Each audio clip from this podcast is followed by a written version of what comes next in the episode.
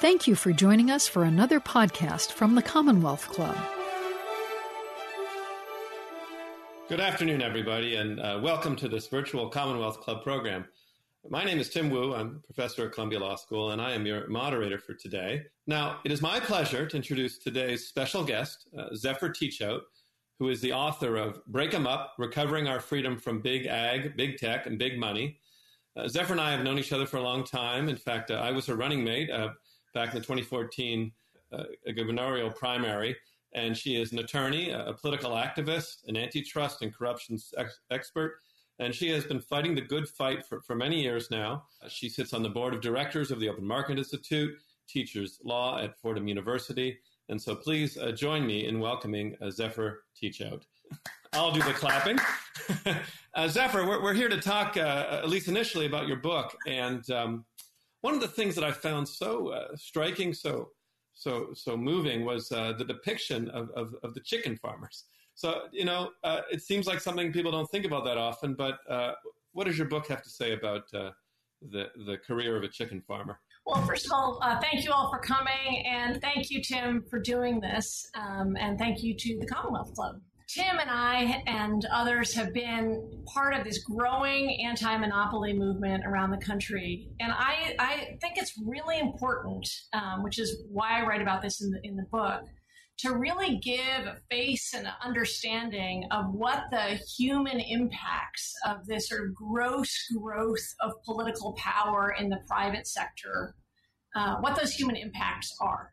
So um, I lead off the book with telling stories, and I talk to a lot of chicken farmers about the experience of chicken farmers and the monopolists that they deal with every day, which are the big distributors Tyson, Perdue, Pilgrim. The reason I use chicken farmers is in part because we see farmers as sort of the quintessential independent businessman or woman. Um, you take out your own loan for your own chicken house, uh, you make your own decisions. But when you actually look at what happens when you are trying to get chickens to market in any in most markets, except for this tiny little fraction that is direct to consumer, um, the CSAs, is that basically these chicken farmers cannot survive without going through one of these big monopolists. So let's take Tyson, for instance. Tyson then will say to a chicken farmer, Great, we'll take your chicken to market, but you have to use our feed. And by the way, you have to use the way that you have to use our design specs for your chicken house. And you have to use our lighting systems. And you have to use our um, medicines. And you have to use our eggs. And you have to use our consultants. And you have to use our energy sources. And a failure to use any one of these basically means the chicken farmer can't get uh, her chickens to market and goes bankrupt. And is on the hook for this million dollar farmhouse. So there's this level of extraordinary level of control for somebody who looks independent. But it's not just that.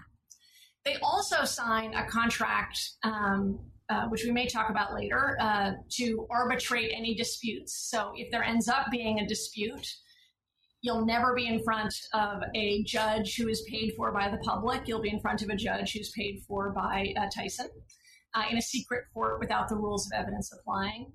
And then you also sign a contract that you can't talk to your neighbors.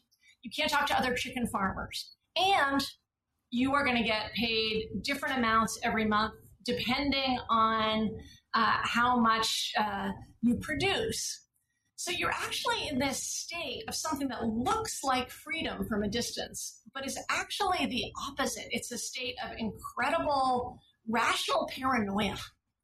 So if you have a bad uh, month and get uh, your your chickens aren't doing very well? Is it because the weather was bad? Is it because Tyson was doing an experiment on you? And Tyson is sitting in this choke point role. They can say, "Hey, let's give 200 farmers this feed and 400 farmers this feed and see how it plays out." They have incredible insight into what is happening in these chicken houses, but the insight doesn't go back the other way or between farmers. So instead, you are truly a subject of this um, experimental governmental regime.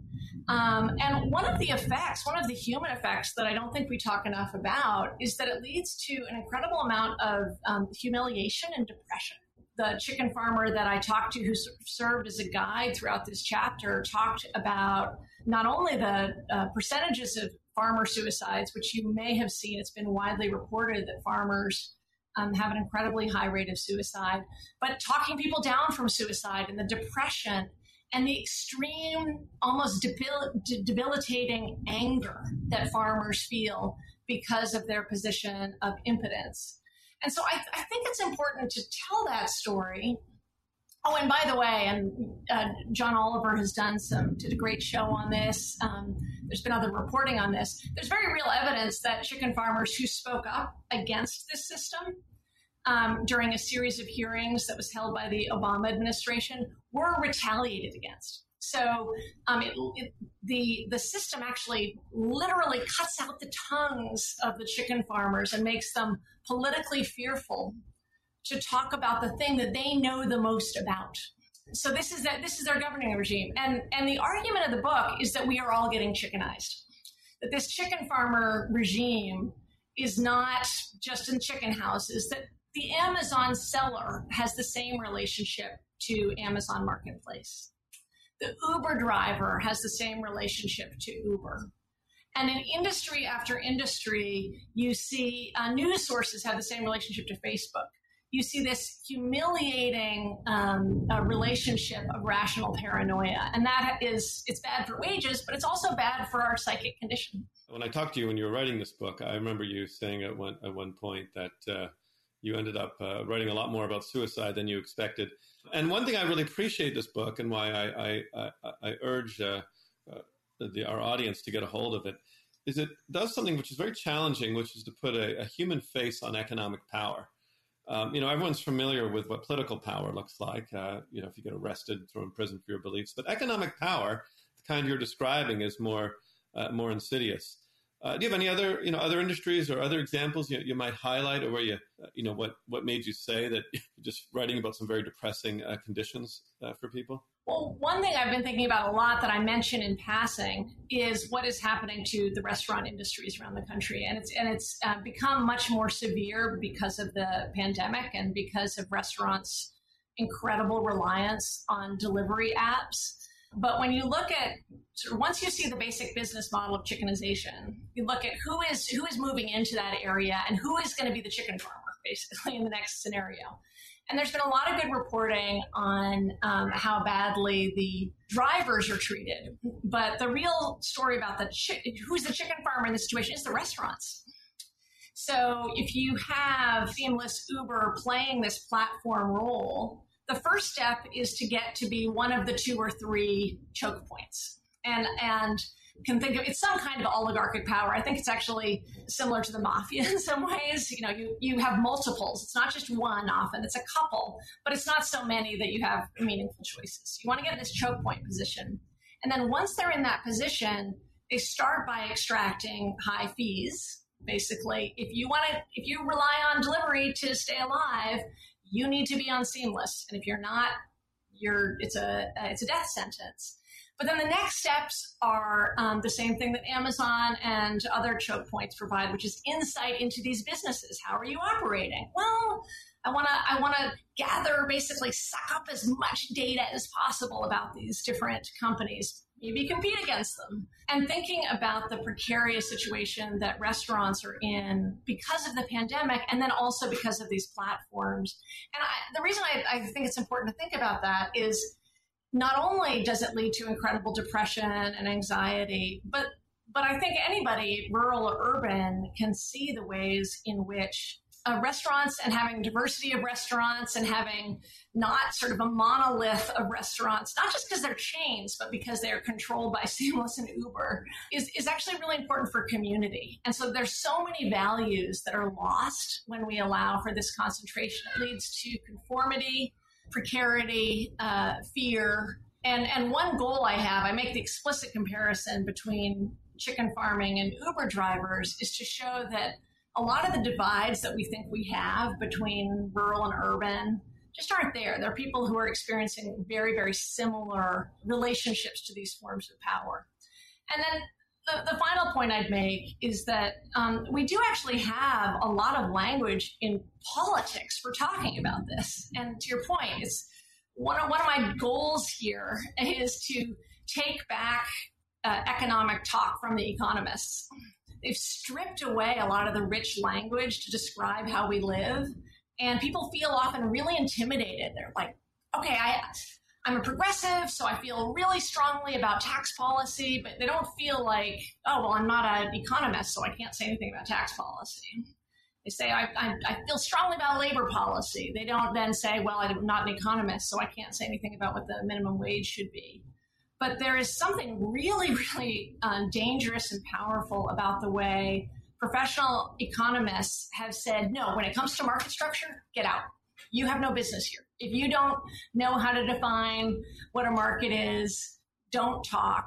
And we have the language for describing economic success. And your intuitive understanding of, the, of, of your world doesn't belong here. And I, I want to sort of re-invite people's human experiences and say that yeah fear is part of economic um, of describing economic structures um, joy is part of describing economic structures as well now Zephyr, can i get a little more into this question of chicken, chickenification? Is that your your coinage?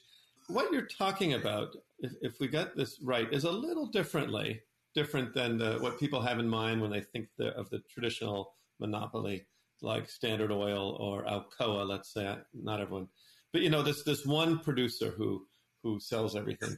Now, what you're talking about, if I if I'm getting this right, is really middleman monopolies, middleman power. Is is this right? Where you have a lot of producers, like a lot of small chicken farmers, or maybe on the Amazon marketplace, a lot of little little sellers, and they're, they're the producers, and then you have uh, the buyers way on the other side of it, and uh, then in the middle, the power is where the power has gotten concentrated so that the middle, uh, the, person in the middle or the, yes. the corporation middle, that, that's what we're talking about. Yeah, I just want to make sure if that, that, if that's how you see it. And if that's right, is that something you see that has really more recent? Obviously, is going to predate tech, um, but is there a pioneer? Is this a Walmart who, who thought of this first? I'm just curious if you think this just came all of a sudden or has been a gradual process. No, I do think I, I do think it's a gradual process, and it's certainly not uh, entirely new to the the last fifty years. But one of the things you see is the ways in which Amazon has learned from Walmart, for instance. You know, there's very close study, um, and uh, somebody we both know, Barry Lynn, wrote several years ago about the way in which Walmart controlled the uh, sweetener used by Coca Cola and could do so because access to the shelf was so access to shelf space was so critical and sort of a similar kind of model of using access as a way to peer into suppliers and control suppliers um, I, I, think there's been a lot of innovations in this form of control and power in the last few years. And certainly big data really just amps it up extraordinarily because it's one thing to require a certain degree of reporting from Coca-Cola about a few ingredients. That's you know some degree of insight into the company that Walmart had. But the the, the kind of insight that um, if you take say another uh, ag monopolist, John Deere, that the the uh, the tractor company, um, which is effectively a duopoly um, uh, market, the tractor companies the kind of insight they can have into those farmers, like what the weather systems are like, the kind of data they can collect about what is being planted, is so, so much greater that it's both an increasingly attractive business model and why so many people are rushing for that middleman role, and so much of uh, capital is flowing to that middleman role. Because um, you know the reason capital flows to it is because you can make a lot of money once you have a choke point and can differentiate between different suppliers to basically squeeze each just to their breaking point, but not to break. And uh, and before, I think you had to be a lot more general about that. As you have written about, um, and I also read about in this book, the major innovation is the legal innovation and the change of ways of uh, our changing ways of thinking about this. And so much of the changing way of thinking about this is, is to say, let's really focus on the consumer and not look at, um, back at the suppliers. But but another part of this insight that that companies have that I that I talk about, and I I, it's a it's a it's a dark prediction that I want to make a dark prediction about is that there's two categories that are uh, especially harmed by these these choke points: um, the suppliers of goods, but also workers, people who work directly for these companies. Um, uh, in the case of Amazon, this is warehouse workers. Um, and uh, one of the things that we are seeing a pretty rapid uh, adoption of is workplace surveillance. And that workplace surveillance necessarily has a political valence. Citizens United allowed corporations to spend unlimited money in campaigns so long as they aren't coordinating with the candidate. But it also basically freed up these same corporations to not be worried at all about political spying or pushing political messages to their own workers. And um, and workers are again rationally paranoid. Um, there's some recent evidence that a decent percentage of workers, over 10% of workers, actually fear political retaliation for their political beliefs. That should be really worrying. And the more you increase surveillance, not just to workers, but the, the dark the dark vision is to the workers of those suppliers. That sort of surveillance can can can jump deep down the supply chain. That has really profound political effects because when you have a concentrated system plus surveillance, plus rational paranoia and fear, and especially now with so few jobs and with you know genuine precarity, people feeling so uncertain it actually leads to a lot of people just shutting up about politics in different ways. And um, Montesquieu, who was the uh, the fountainhead, the most important uh, thinker that the framers of our own Constitution relied on, uh, said that when you see signs of fear in interesting places, fear is a sign of tyranny. So, like, be be alert to places where people are strange places where people are scared. And I, you know, when I started to sell, sell this book uh, before I'd written it, I, I was sitting across the table from a potential agent who really liked this idea of chickenization and said, um, just don't make it about Amazon. And, and he didn't have any direct evidence that Amazon would suppress the book. This is how power, how fear works, is just a, like a sort of preemptive, cautious uh, approach to say, well, I know they control the book industry, so so let's just just find a different example, put it later in the book. And if if that's a conversation I'm having, you and I have been very outspoken about our, our views.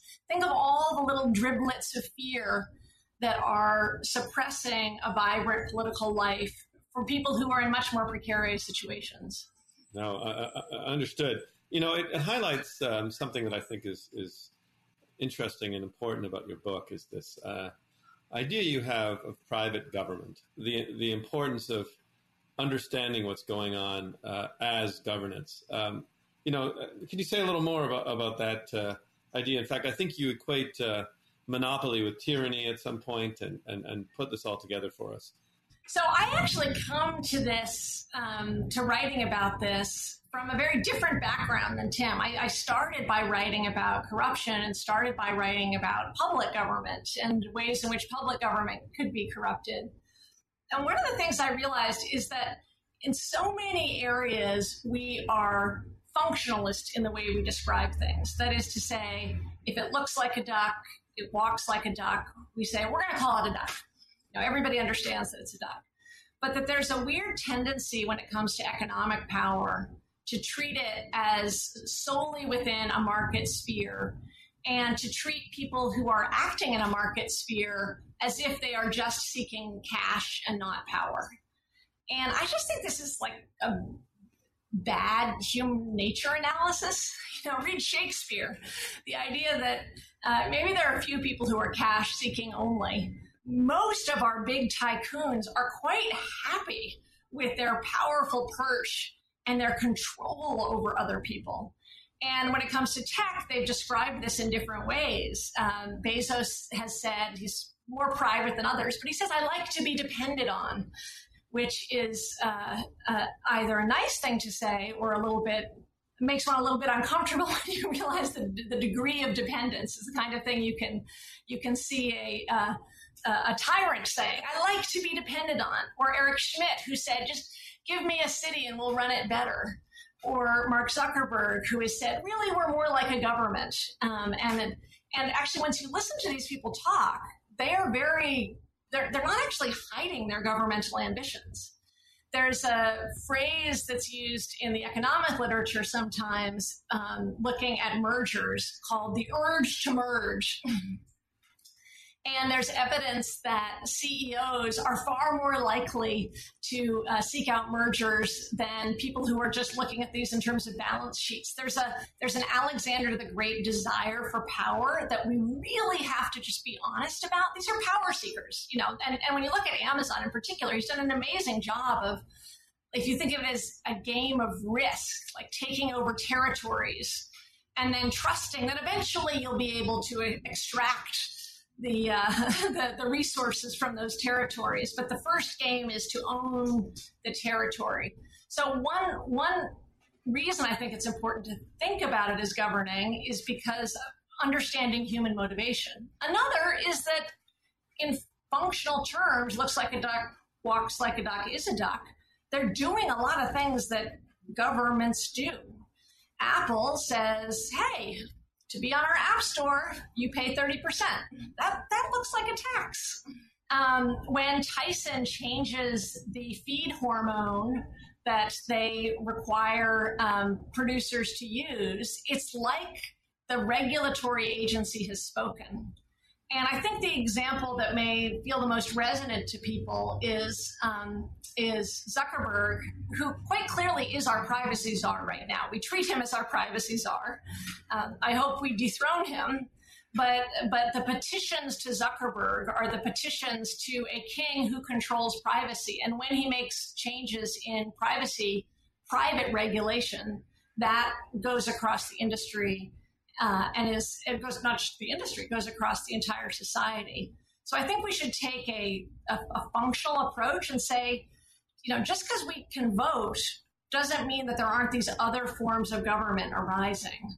And then in the more um, you know traditional anti-corruption stuff, they're they're all over the place when it comes to um, uh, not all over the place in terms of scattered, all over the place in terms of everywhere when it comes to buying up both political power in the crude sense of lobbying or campaign finance contributions, but also buying up the way we think, uh, spending money on think tanks. Can I interrupt you? So I just want to Sorry? tease out. I just want to tease out this distinction. I mean, one of the things you're saying that I think is important, subtle but important, is there is a difference um, between one kind of economically powerful actor. I don't know. Let me traditionally say Ford Motors or something, or even Standard Oil in the old days where they have a lot of money, a lot of economic power, and then they influence government to do things uh, that they want. Now, you're saying that's going on, and that's the sort of traditional concern with corruption.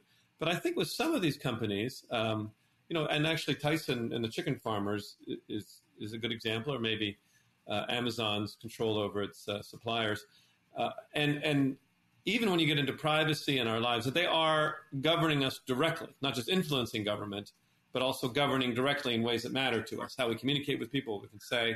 And I just want to make sure that uh, clear that you're saying you're saying both of those things, right? Uh, not just that they influence traditional government, but they also are governing. Yeah.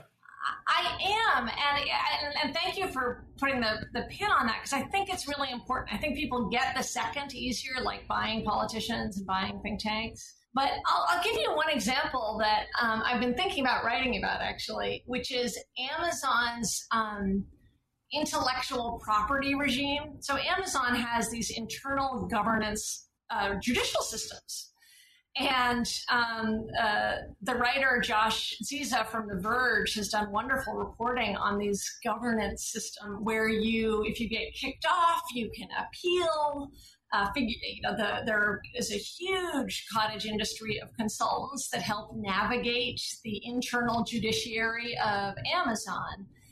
And there have been two kinds of stories that go in seemingly opposite directions. Stories of Amazon summarily kicking off people uh, without any process for being fakes, and stories of Amazon, despite repeated claims, not kicking off fakes.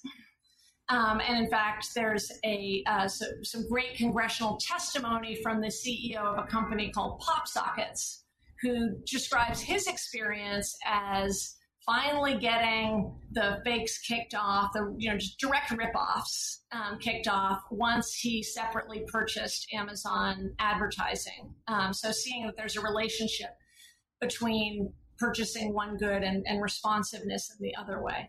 But what's interesting to me is that we could say Amazon is really strict about intellectual property, or we could say Amazon is really lax about it. I think the better way to say it is that they have their own judicial re- regime, but it's a self serving judicial regime. And there may be some situations in which Amazon really benefits from a flood of fakes because it drives up the prices, and other situations where Amazon is hurt by the flood of fakes. But it's a private intellectual property regime that has some distant relationship to our public intellectual property regime but as far as sellers are concerned, it matters far more than the public intellectual property regime is Amazon's own government government uh, governmental systems.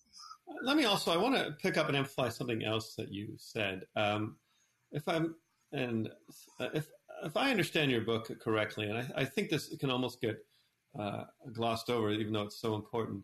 Uh, what you are concerned about is actually slightly different than what antitrust has come to be concerned about since about the 1980s. The concern that has uh, uh, been the concern since the 80s, uh, driven by price theory, uh, Chicago school influence, other other things that I won't bore people with, is the problem of things becoming too expensive, right? So someone um, makes washing machines, they have a monopoly, and they sell them for thousand dollars instead of uh, five hundred. But you are concerned, um, and it's just evident throughout everything about the effects on producers. Uh, you know, so not just what it means to buy stuff in this country, but what it means to try and make stuff in this country. You're concerned about labor, what it means to work in this country.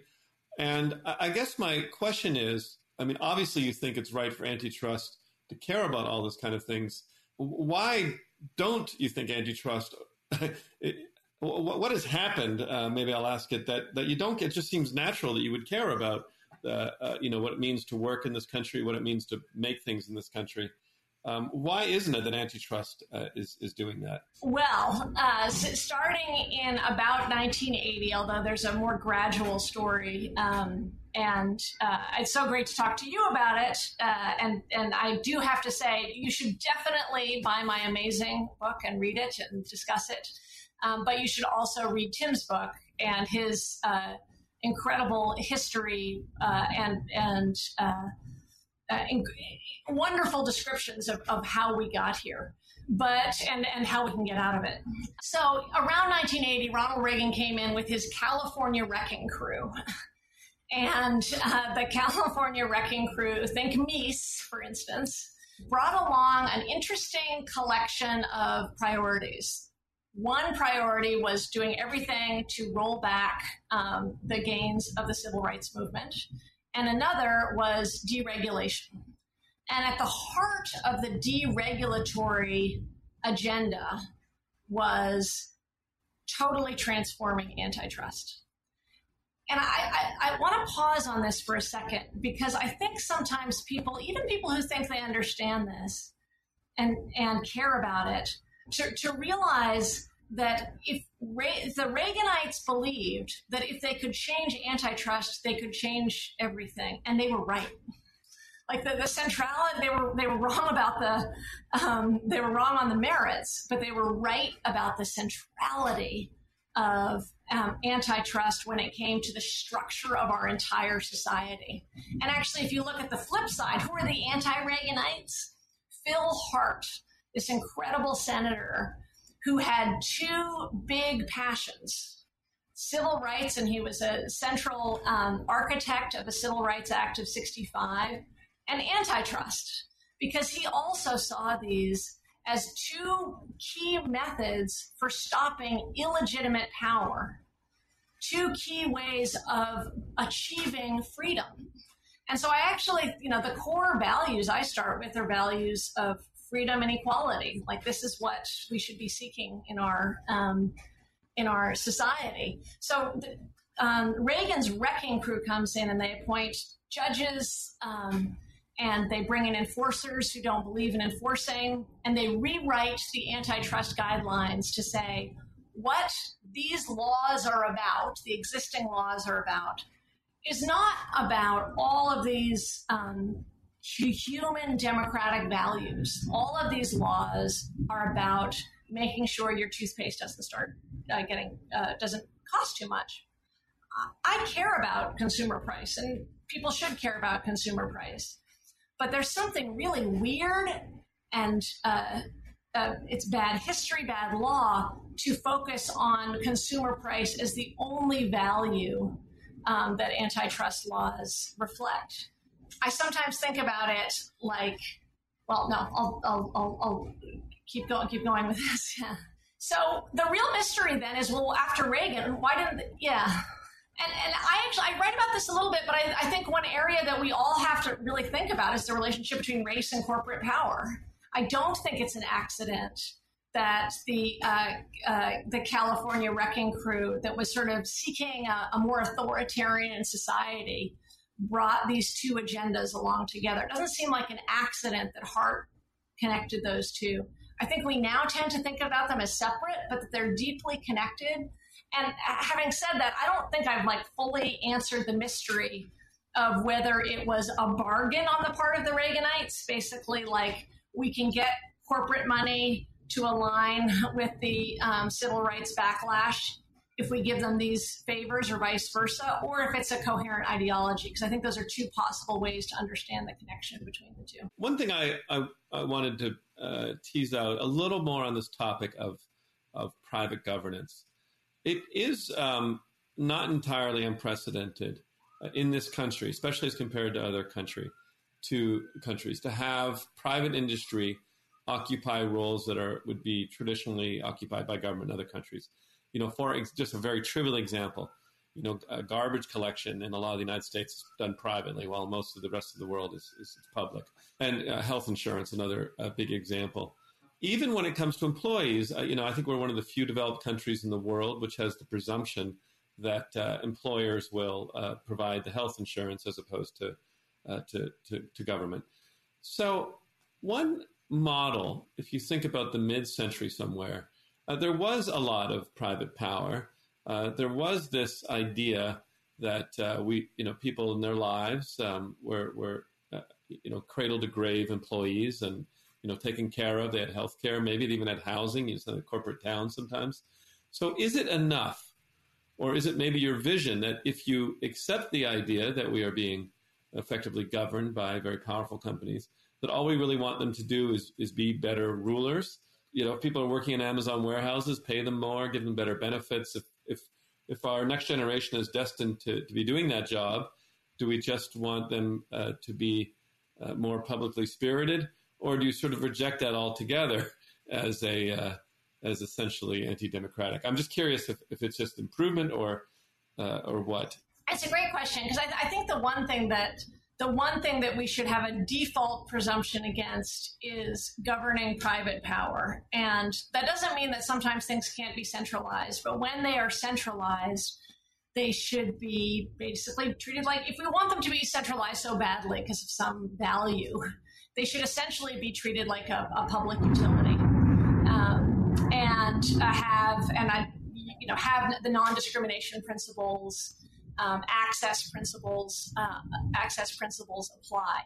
But you're right that in a few areas, not in retail like it is now, not in farming, in a few areas, there were companies that played a role that now feels just um, almost like a, a fantasy, where the companies were did in some it was it was plausible to say that they saw themselves as public um, actors and public leaders and not merely as mouthpieces for that. And there's also plenty of examples of, of, abuse during that time, but people who took care, companies that took care of their employees had some kind of relationship with a unionized labor force that was a genuine ongoing relationship and not just an effort to destroy that labor force. Not like uh, you know, Spectrum and and uh, and workers today, but like some kind of relationship. And this is where I think monopolization and financialization feed off each other to create something particularly toxic. And uh, the, the, the, this is why I want to talk about human nature when we talk about um, power. Is uh, there's great evidence that I sh- talk about in the book that when somebody gains too much power, it's almost like they've had a part of their brain has been taken out. They actually become less empathetic, less able to care for people, and that uh, right now, the more, and also the more distant you are from your impacts, the harder it is, and that's true for anybody. If you if you see your uh, investments going up and you don't see the nurses who are fired at the nursing home because they're not a local nursing home, it's just really hard for our brains to tap into compassion. And I think that we need um, that we shouldn't rely on that brief mid-century, uh, the brief mid-century uh, uh, counter examples, especially at this point because corporate culture has gotten so focused on uh, financialization and, and sucking out the last penny. It's not that it couldn't exist for a minute, but I think it would be foolish to return to that. The question for me, then, Tim, though, is not how do we destroy the existence of markets, but what are what are structures that we can have in place that make it more likely that the owner of the shoe company, hopefully not a monopolist, um, the owner of the nursing home. Separate question about I don't think they should be privatized, but the owner of these of these uh, of these key companies has the capacity to call on compassion and to value things other than maximizing profits. So I do get at this in the last chapter because I don't think anti-monopoly is sufficient, and I, I you know, we're at this real crucible moment. Um, I think anti-monopoly is necessary um, because we're we're not going to get to a moral economy when we have these gross concentrations of power combined with cultures of profit maximization and financialization. So we need to break through that. But on the other side, I think rethinking the nature of the corporation and using and, and like aiming for a moral economy instead of something that I think unfortunately both the left and right, even those with really different views, have tended to kind of think of markets as necessarily like necessarily self-serving, selfish. You can't have market exchange and morality at the same time. It all has to be rule-based. There's no room for for care. And I, I I think that is it's not just wrong. I actually think it's naive. I think we that that um, moral structures and structures of compassion are necessary for resilient. No, I'm glad to hear you say that. I, I, am of that view myself, and I'll I'll echo you a little bit, which is to say, even if you and I got everything we wanted in terms of antitrust enforcement, anti-monopoly, the fact is there will be big and powerful companies or even small companies, and how they treat their employees matters a lot day to day in a way that it is almost impossible for an antitrust regulator or an enforcer, even with everything, to make people treat their employees or fellow workers or even competitors in a decent moral way. So I, am greatly of the opinion that, that you know sometimes I think we almost overestimate the ability of the law. The law can punish, it can it can um, it can bully, it can tell people to do things, but it is a blunt instrument compared to the day to day of just like how do you treat your workers? Do you give them any and you know, and you can for government can force them to do things like minimum wage, but just sort of that uh, human treatment, humane treatment is something hard to legislate. Maybe I put it that way. The question is, how do you design systems so that it makes it more likely that an elected official stays awake thinking about how to build a better bridge than how to um, uh, uh, gain the good favors of one of the wealthiest people in the world. And when we have campaign finance systems that make just take over the brain of elected officials because it trains you to be a beggar, then then that's bad. But then we have to root it in an understanding of flexible human nature, human nature that can be really cruel and human nature that can be really compassionate. And like, what systems make it possible? But that won't be sufficient. We still we still have to reintroduce um, uh, some hope for uh, for for caring for each other. Yeah, I, uh, I agree with that, and I, you know, just to take that a little further, I think a lot of you know people who have corporate power in the United States, they, didn't go into that job and hoping to um, you know, starve their employees or uh, have small producers commit suicide. But they are forced by a, a broader framework to, you know, ignore their moral instincts um, and uh, and take things in, in, yeah. in, directions. And you know, I, this is a conversation about corporate governance, which in some ways is is, is broader than the the antitrust. You know, why have we designed you know a culture around it that it asks people to ignore their their their instincts, ignore what they would think is humane, or maybe direct those forces towards a corporate social responsibility campaign where they you know give some money to charity or something. But uh, you know, as yeah. opposed to the the core of the of the business, I think that's uh, you know as important as the as the antitrust movement.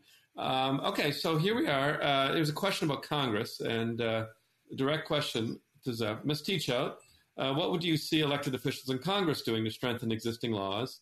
And you give an example of a new law that can best address uh, breaking uh, corporate power.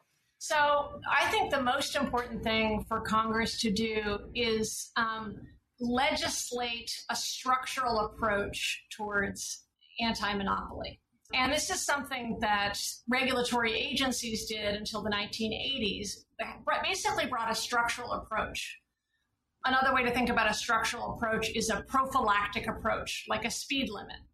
Like, you may be speeding totally safe right now, but we aren't going to let you go above 65 because when, once we allow people to go over 65, more people die.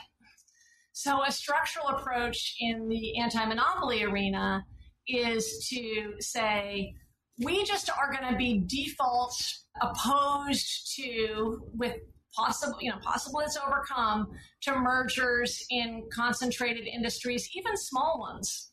Even if it's 5% and 3% of a market we're just going to have a default anti-merger um, presumption and that we're similarly another structural approach is if there's been a continuous monopoly really dominating the market, even if it's grown up organically over uh, five years, you have a default presumption that you have to break it up. And both of those kinds of laws don't say, in this particular instance, you abused your power by uh, uh, charging suppliers too much to have access. Although I think we separately need to be much more aggressive in that kind of uh, investigation.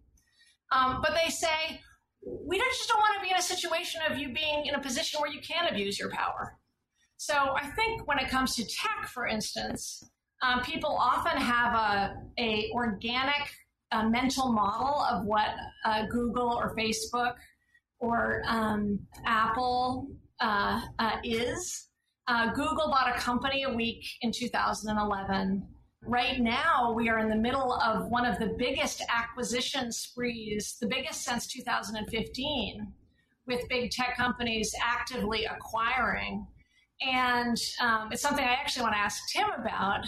this was a big topic at the at the hearing two weeks ago. One of the the repeat topics were questions about acquisitions. I think Congress should step in where regulatory agencies used to and say, a default no on acquisitions once you have a big amount, a certain amount of market structure. But I have a very specific question, which is Tim, you have been speaking about the Instagram Facebook merger, an example of uh, a company acquiring what looked like a small company at the time. You've, you've been critical. What did you see in the hearing um, that might that was interesting about that acquisition? You know, it wasn't for me just the hearing; it was the document dump. So one of the things the subcommittee did, which was great, and actually I think shocked some of the companies, is they had uh, subpoenaed. They'd used the subpoena power the way it's supposed to be used. Usually, I don't know what they try and do with it, but they used it. They got all these documents, um, all the emails, all the texts, and I, I, think they were shocking. They revealed that, um, um, and I think it was the worst for Facebook.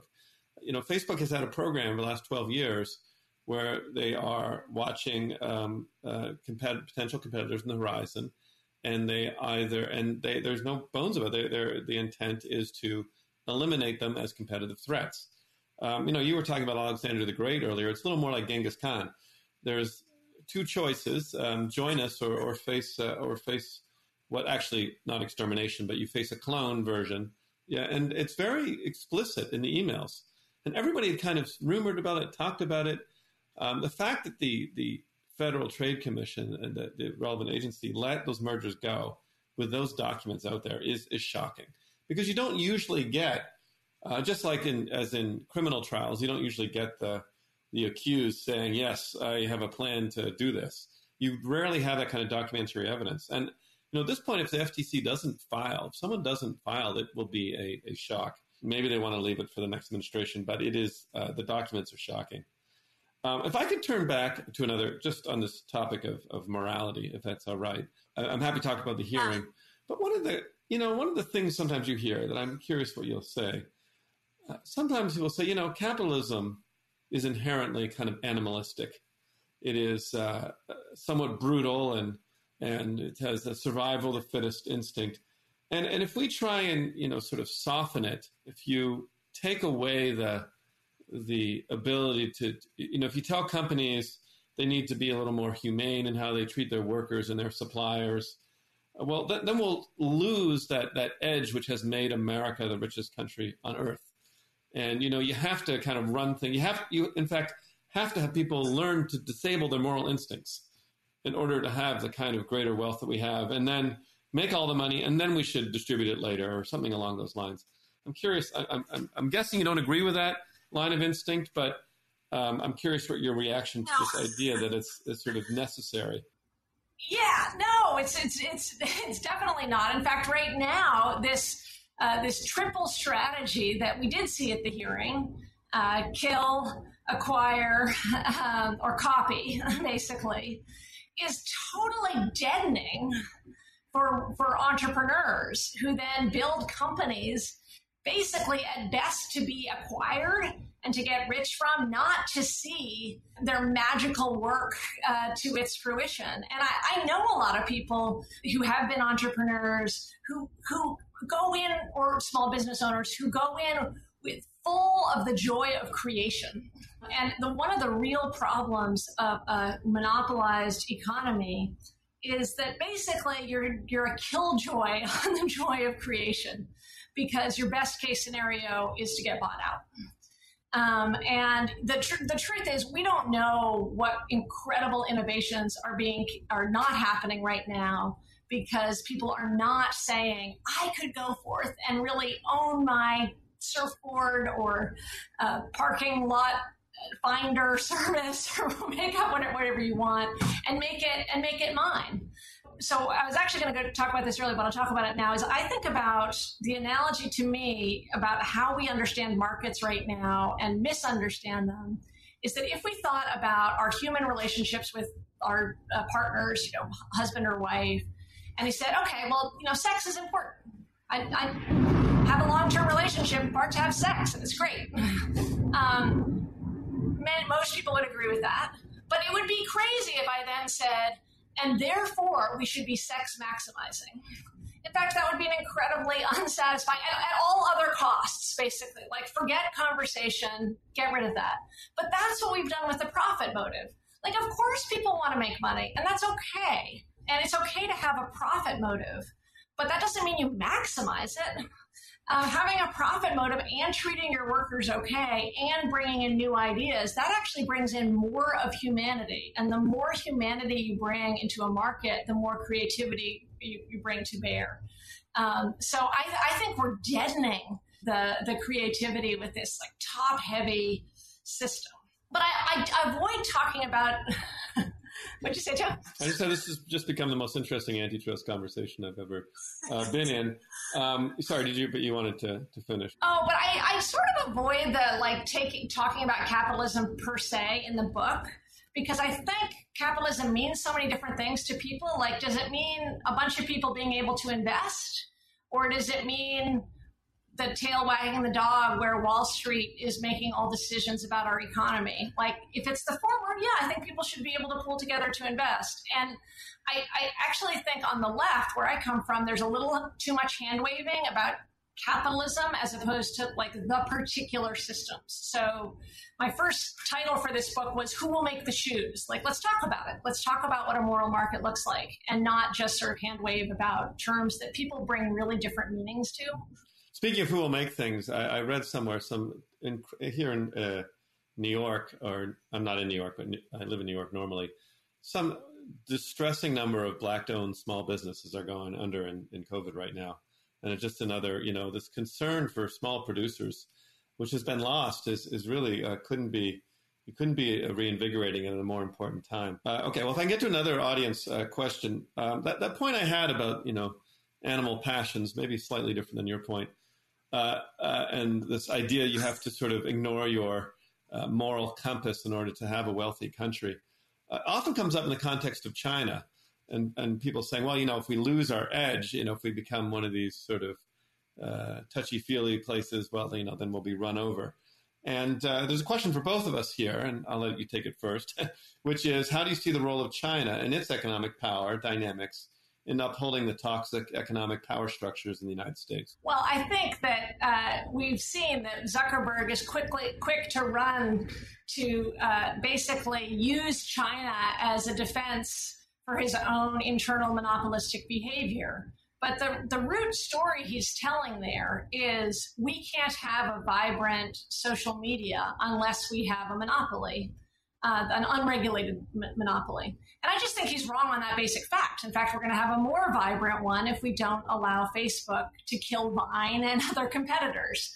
So that he has actually stood in the way himself um, or that the company by using the acquire uh, uh, kill um, strategy has stood in the way of the vibrancy of our own um, system. Yeah, let me take another. I'm going to say something slightly different about it. Um, which relates to this question of producers.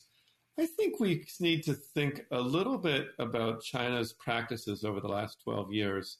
And I, I feel like parts of the left have come around on this uh, as almost like a predatory pricing regime. You know. I don't think they have been, I, I, think they have done enormous damage to the American uh, producer. And um, I, I, think I've, I've, I've, changed on this, uh, but I think this gets us into trade more than than antitrust, but they are related.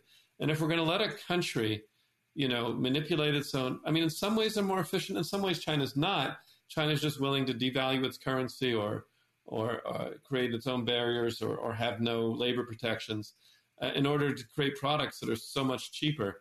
And yeah, I think that I think my cha- my thinking on that has has changed a lot, and I think we need to to do something. Otherwise, you know, this basic idea that people will be able to be producers, make money, have a good life in the United States, it's not going to go that far. And and um, you know, there's this very uh, you know, I sound like I'm echoing a little bit our current administration, which is unusual in a in a California event.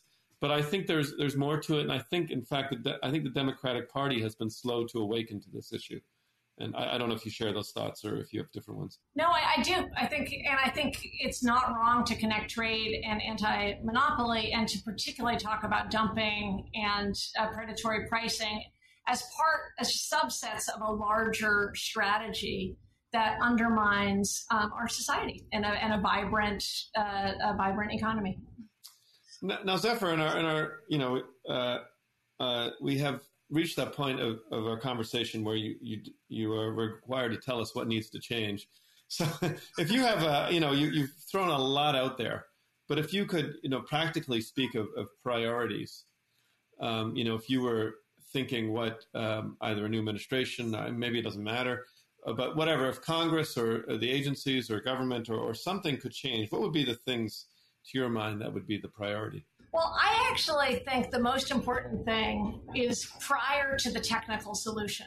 It's to make this part of our politics. Um, and even people who think they know this will say, I, I know all about this, but then never talk to their congress member about it, never talk to their senator about it. I know of one politician who calls himself an anti monopolist in his Twitter bio.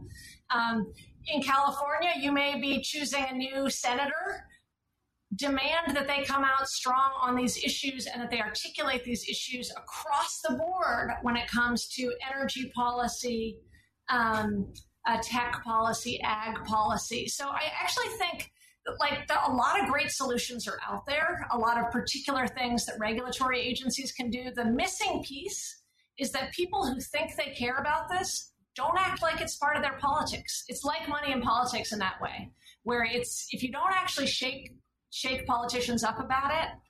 Uh, they're getting a lot of money from um, from big monopolists. So it, people can beat money power, but you need a lot of agitation. There used to be antitrust leagues all around the country. I want to see thousands of antitrust leagues spring up and and um, and really, really force the issue in every industry.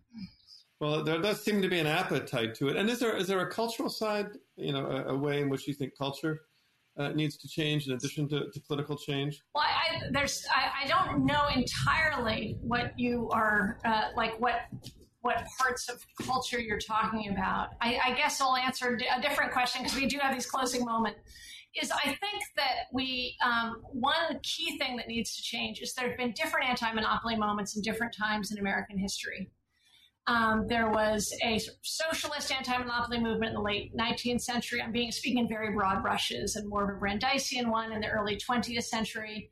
But a lot of the people who were leaders in the early 20th century were also segregationists uh, and terrible racists. And you know, thinking about Wilson, and I think that it's really important, and I write about this throughout the book, that we really connect um, race and anti monopoly and show the ways in which merging power is also bleaching power.